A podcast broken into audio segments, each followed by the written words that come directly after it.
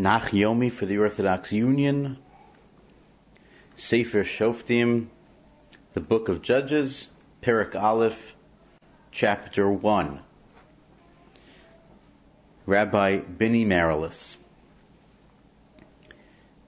We move from book to book, Sefer to Sefer, and we shift a little bit from our discussions and the discussions of Sefer Yoshua and all of its different facets and forms and issues to Sefer Shoftim, the book of the Judges. There's an obvious connection between the two in the sense that it's a continuation of one to the other, period to period in history. But in many respects, it's a very different book. In the course of our learning together, we'll see many of the differences and the similarities.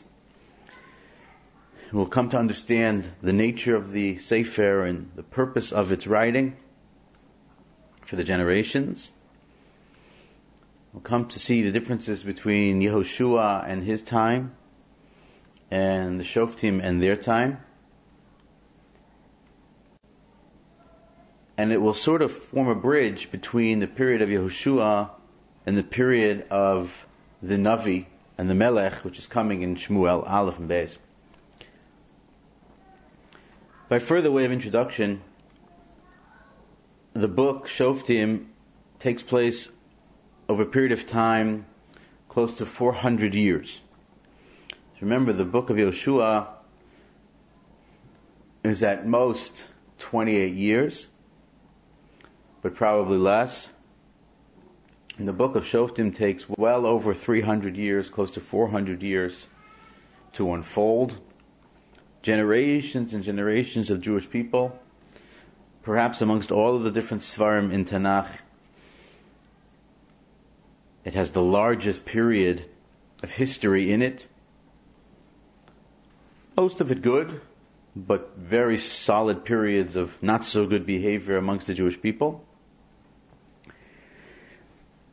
The book itself was written, according to that same Gemara we mentioned at the beginning of Yoshua, this book is written by Shmuel Hanavi. That's significant and it'll play a role in our understanding of all the stories.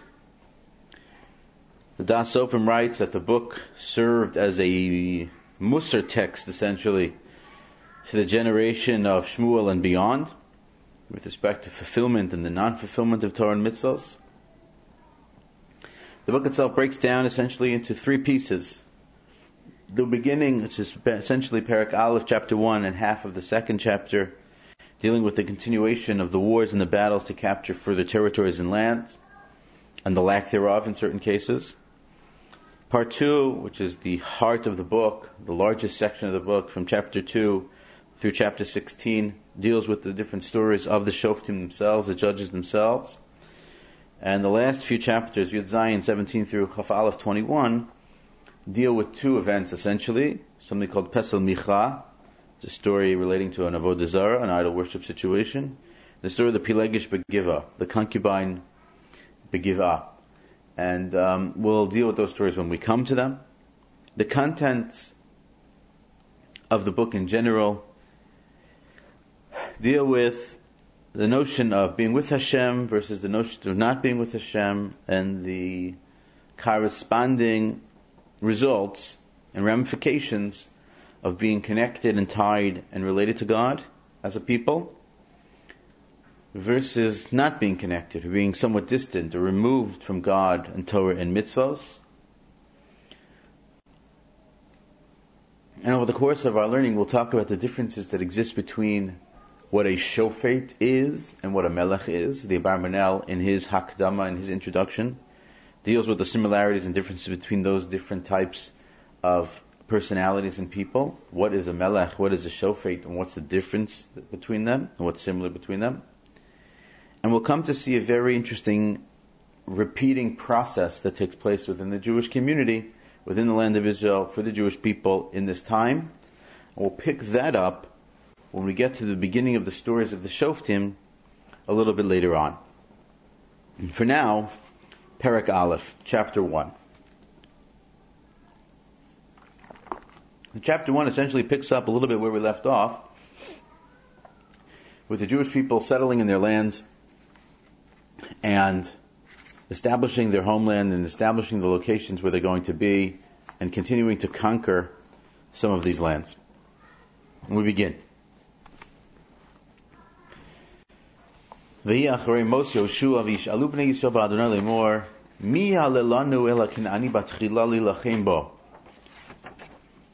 story picks up, and so it was after the death of Yoshua, in the same way that the previous Sefer began, Moshe, previous book began, and it was after the death of Moshe. Here it's after the death of Yoshua. And the Bnei Yisrael ask a shaila. They ask a question of God. Doesn't say who asks. It's not clear exactly how this exactly unfolds. Who is Bnei Yisrael here? They ask God. They ask of God. But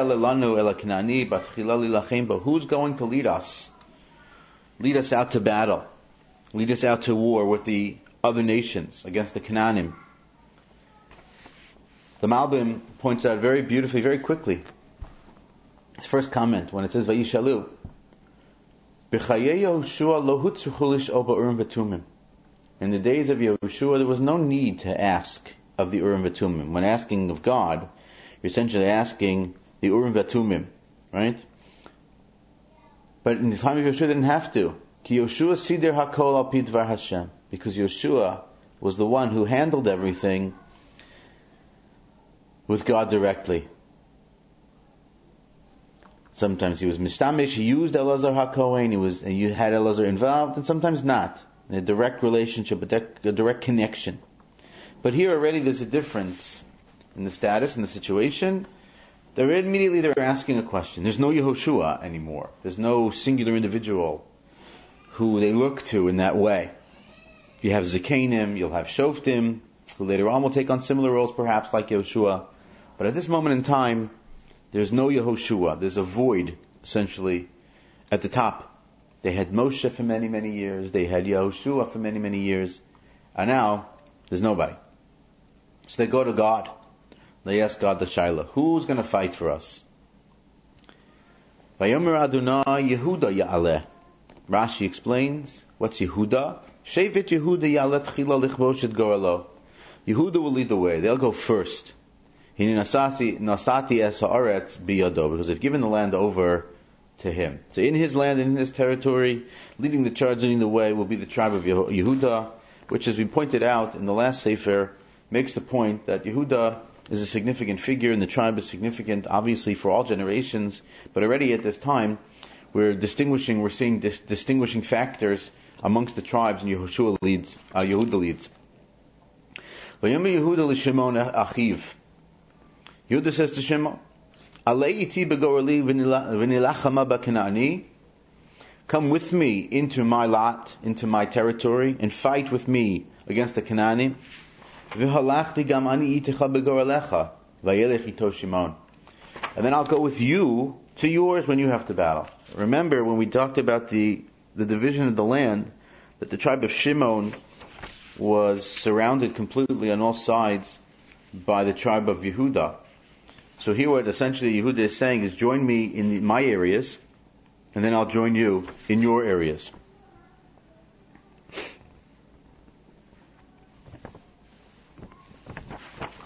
come with me to battle.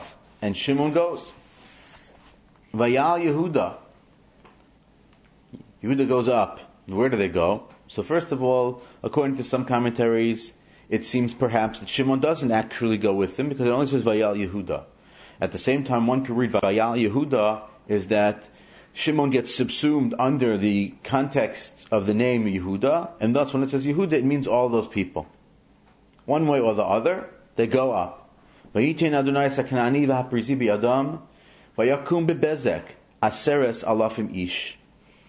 hit them, they beat them in a place called Bezek to the tune of around 10,000 people.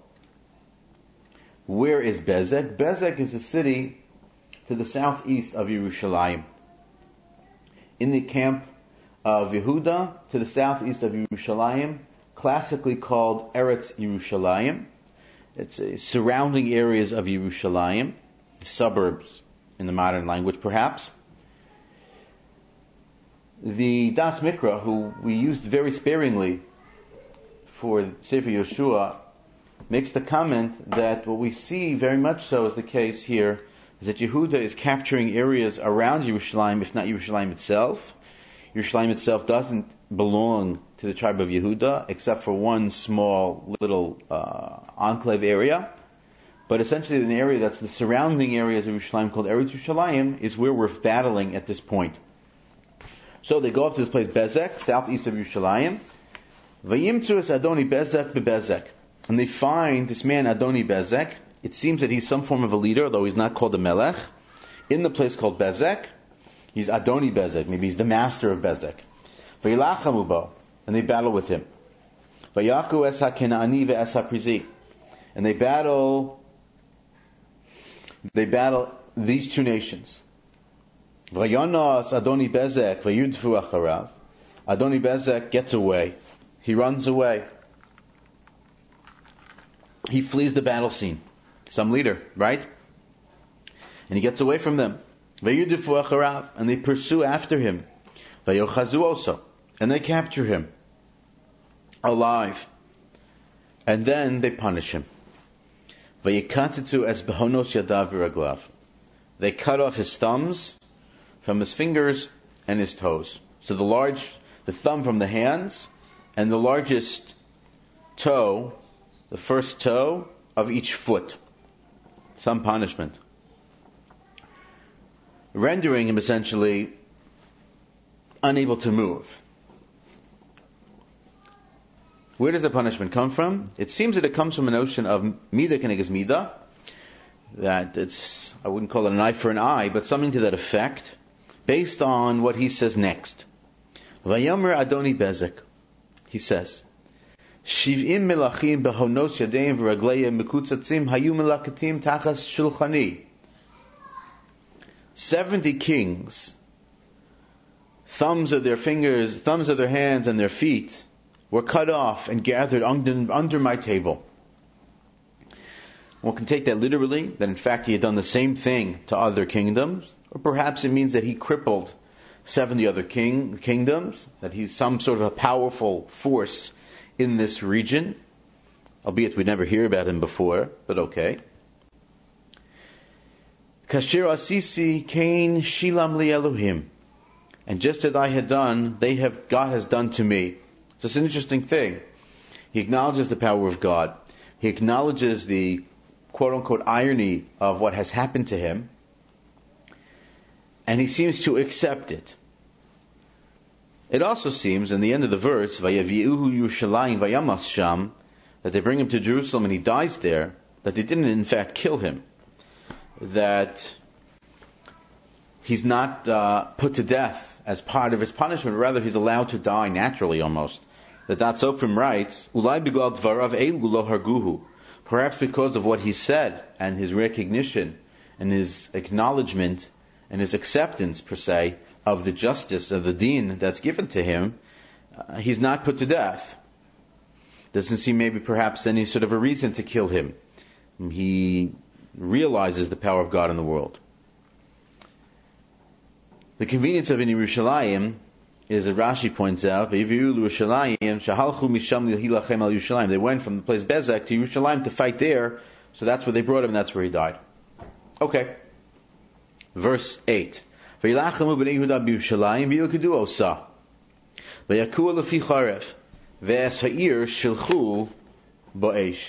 They burned down the city. Now, where exactly is this? So it seems it's surrounding areas of the city of Yerushalayim, but again, the actual city of Yerushalayim does not belong to Yehuda, and it seems to be in the proximate regions of Yerushalayim. And they hit it, they battle there, and they kill a lot of people, and they burn it.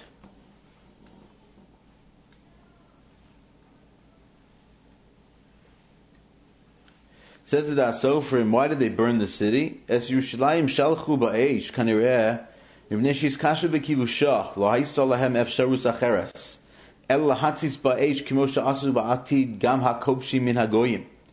Interesting. He makes a very powerful, interesting point for us. Why do they burn the city? It seems that they had difficulty capturing the city. And by burning it, it made the ensuing battles much easier to complete. Perhaps eh, we can learn that lesson in hindsight by the fact that later on, when the non-Jews come to capture the city of Jerusalem, one of the things they do is in fact burn it down. And one can say also by virtue of the fact that it's a city center, that it's a place that people look to um, for their manner of behavior, that burning it sort of sets a certain tone. Similar to what happened in the Sefer Yoshua when Yoshua burns Chatzor in the north. The burning down of a city um, destroys the confidence factor and sets in motion perhaps great victory on behalf of the pursuing army.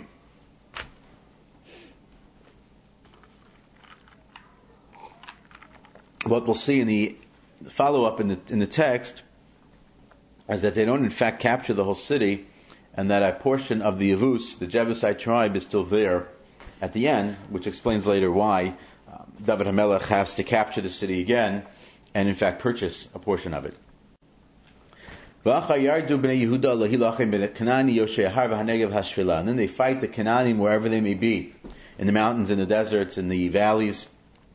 Verse 10, And now we get the story, as we mentioned previously, the story of Chevron and its capture, the hands of the Jews, the Bnei Yehuda, and uh, Kalev ben Yefuneh, as we discussed the story there in great detail.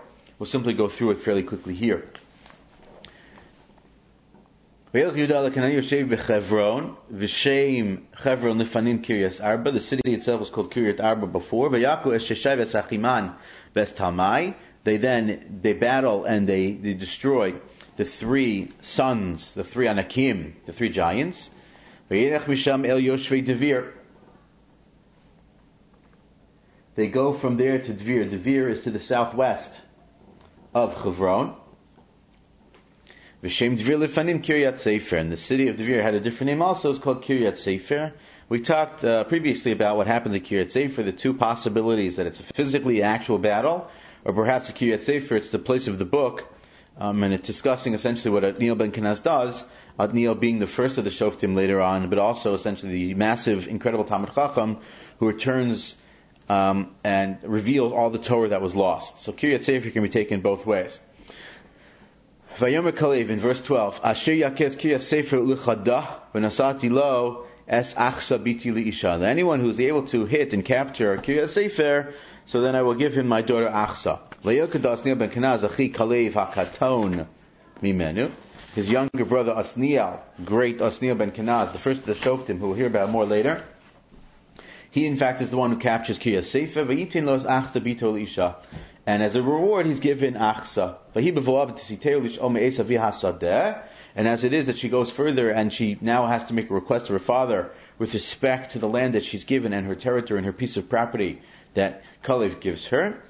So she sort of uh, tricks her father into asking her what she needs. But Titnach Melech Hamor, and she essentially falls off the camel and falls off the, the, the donkey. He says to her, what do you need? Like, what's going on here? what's the story here? Vatomela, she says to him in verse 15, Havali biracha, give me a blessing. You've given me land in the deserts. You should give me wells and springs. La kalev as gulos ilis ve'es gulos tachtis. He gives her upper springs and lower springs.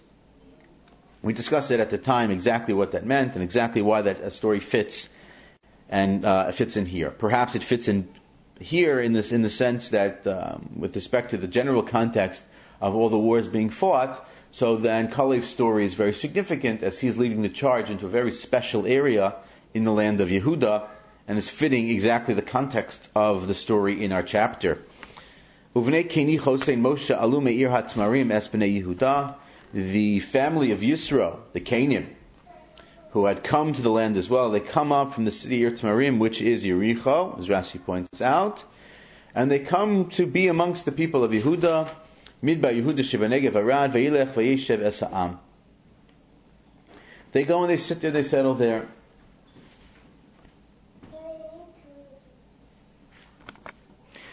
Continuing in verse Yud Zayin, verse 17, where we just saw all the battles, it seems, for Yehuda, now we get to battles for Shimon. Yehuda Shimon Achiv, Vayaku Yoshe Tzfas, Ha'ir Chorma. This is not the Tzfas in the north, this is an area called Tzfas in the south, if one wanted to put it on the map. So,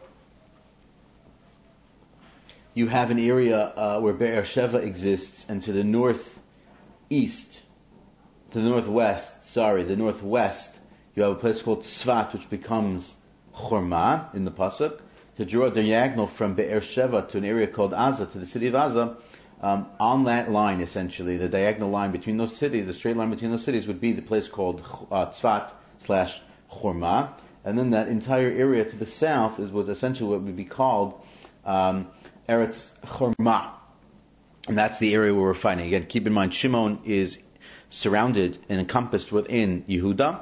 So it's a specific region in the southern portion of the land of Israel, uh, what you would call now um, the Negev.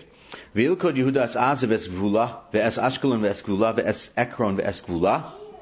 Three cities um, that are on the coast, famous cities which essentially belong to the Plishtim and will, for many, many centuries, belong to the Plishtim. But here, Yehuda has um, some action in that area um, they don't completely, they don't complete the process, they don't complete the, the, the, capturing of those regions.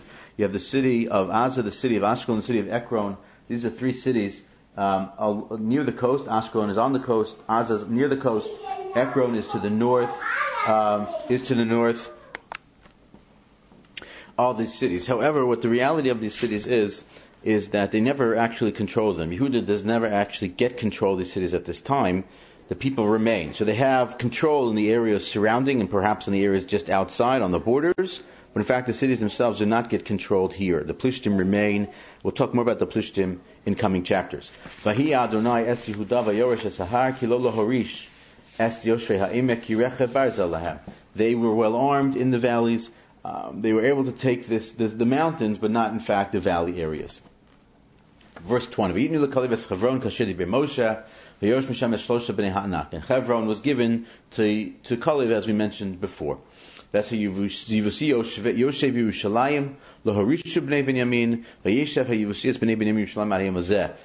mentioned the, the Jebusite tribes, the people who actually lived in Yerushalayim, they were from, according to Rashi, quoting here, Rashi says they're the, the, the grandchildren of Avimelech. Avimelech is the one who Avram Avinu makes the treaty with back in Sefer Bereshis and since they were not allowed to touch them, right?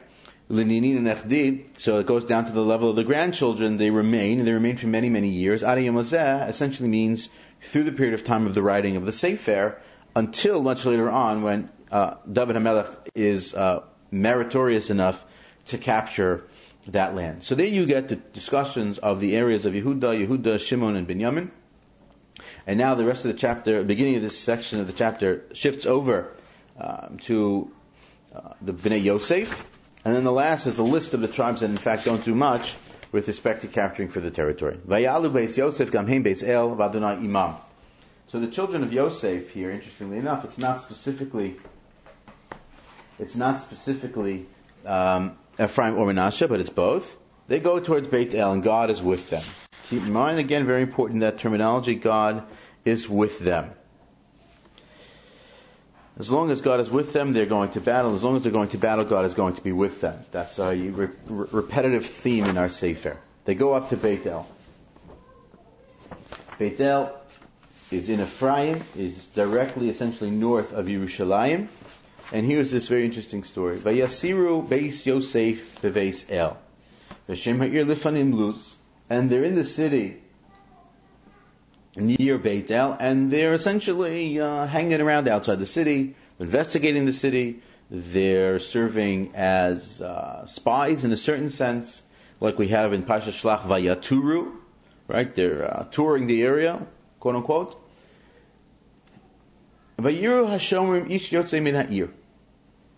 These gentlemen, these people who are watching the city, see somebody leave the city. The Das Sofrim goes into it in greater depth it seems to be that there's some sort of a hidden entrance to the city. How you get in, how you get out. smart, right? They, they're camouflage essentially the entrance to the city, the manner in which it can be captured. But finally, in verse 24, they come upon a person who they see leaving the city. They say to him.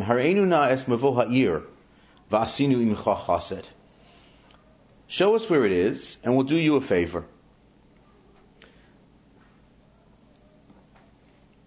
What's going on there? So you can take it a lot of different ways. Perhaps he understands who they are, and he realizes that there's no hope, and he gives up, and he does the favor for them, and they do the favor for him.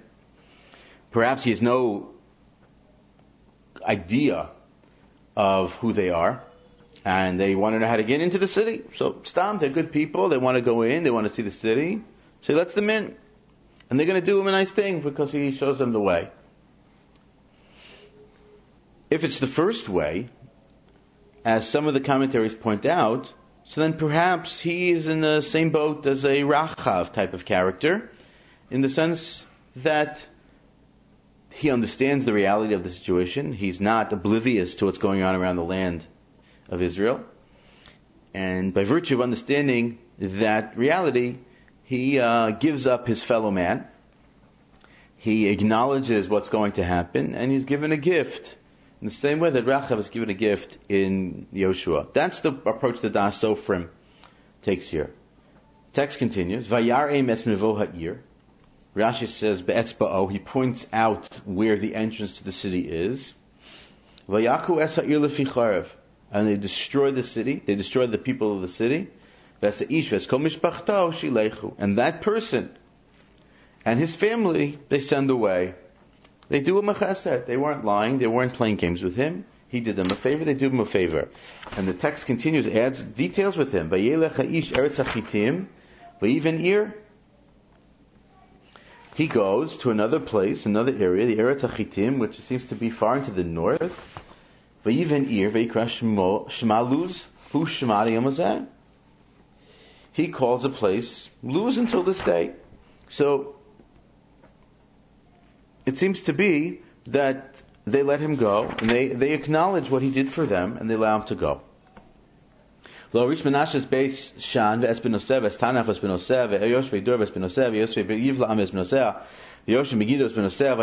le'sheves ba'aretz hazos. So now, subtly, the text shifts in 27 throughout the remainder of the chapter to discuss the other tribes who don't do what the earlier set of tribes do in fact do. They don't fight the battles. They don't inherit the land. They don't chase out the other nations that are living in their land. And in fact, by virtue of not chasing them out, they fill the void, right? The other nations essentially settle in these areas and become the thorns in the side of the Jewish people. And the first one listed is Menashe. Menashe is this very large territory on the Israel side as well as on the non-Israel side, the Jordan side. And it lists off many areas, surround, cities and surrounding areas where in fact they don't, they don't do their job and they, they settle there. The non-Jewish, the, the enemy essentially settles. Again, in 27, Lower East Manasseh is based the base Shan Valley. That's Benoseh, and it's literally in its, in its children. That's Tanach Ves Benoseh, Yosve Dor Yeshush. And the Canaanim settle. Why not? It's there. Beit Shan is near the Yarden. Ta'anach is further west, essentially a centrally located um, city. And Megiddo, that's listed here, is slightly north and further west from Ta'anach. So it's, it's specific areas spread out across the landscape that belongs to Menashe. And Ephraim is not exempt from this. Ephraim lo Kanani Hoshev beGazer, people that are sitting in the cities of Gazer.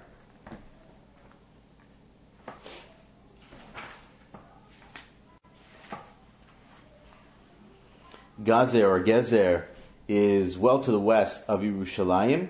It's an area of what we would call Emek Ayalon. And again, the same thing, Vayeshev HaKanani B'kirbo Begazer. And the Kanani settled there as well.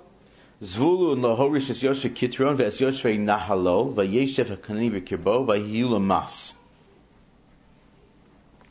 Vayiyulamas essentially means that they took money from them but they don't um, they don't control the areas in the same way. They're not inheriting these people. They're not making them part uh, this land part of the Jewish people. Zvulun lahorish. Oh, so that's one, this one we just read. Moving along to Lamed Aleph. Asher lahorish es Yoshve Akov es Yoshve Tzidon ve'es Achla ve'es Achziv ve'es Chilba ve'es Afik ve'es Rechov. These are all cities in Asher. Asher, if you remember on the map, Asher is on the coast of the Mediterranean, the north coast of Mediterranean, um, covering modern day Akko, modern day Haifa, um, and going further north. So the cities that are mentioned here, essentially the cities along the coast, going all the way up north, that they did not uh, they did not take, they did not capture.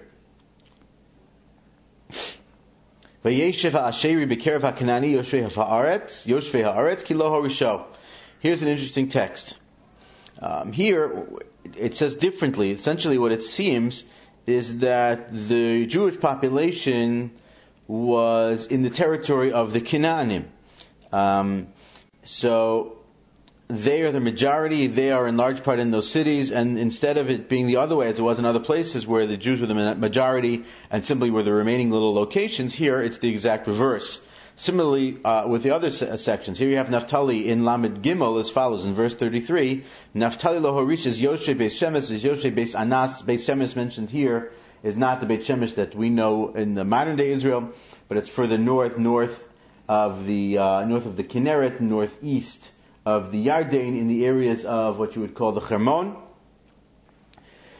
Vayeshe b'kerev haknani yoshei haaretz, vayoshe beis shemesh beis anas hayu lahem lamas.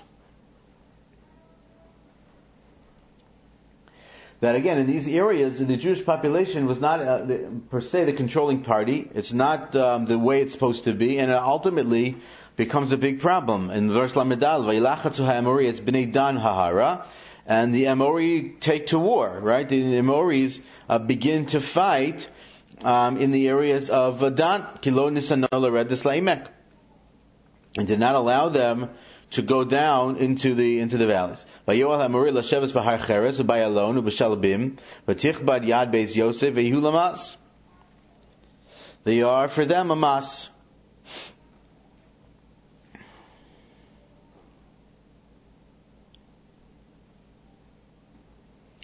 So it seems that what's going on here at this point and heading out to the end of the parak,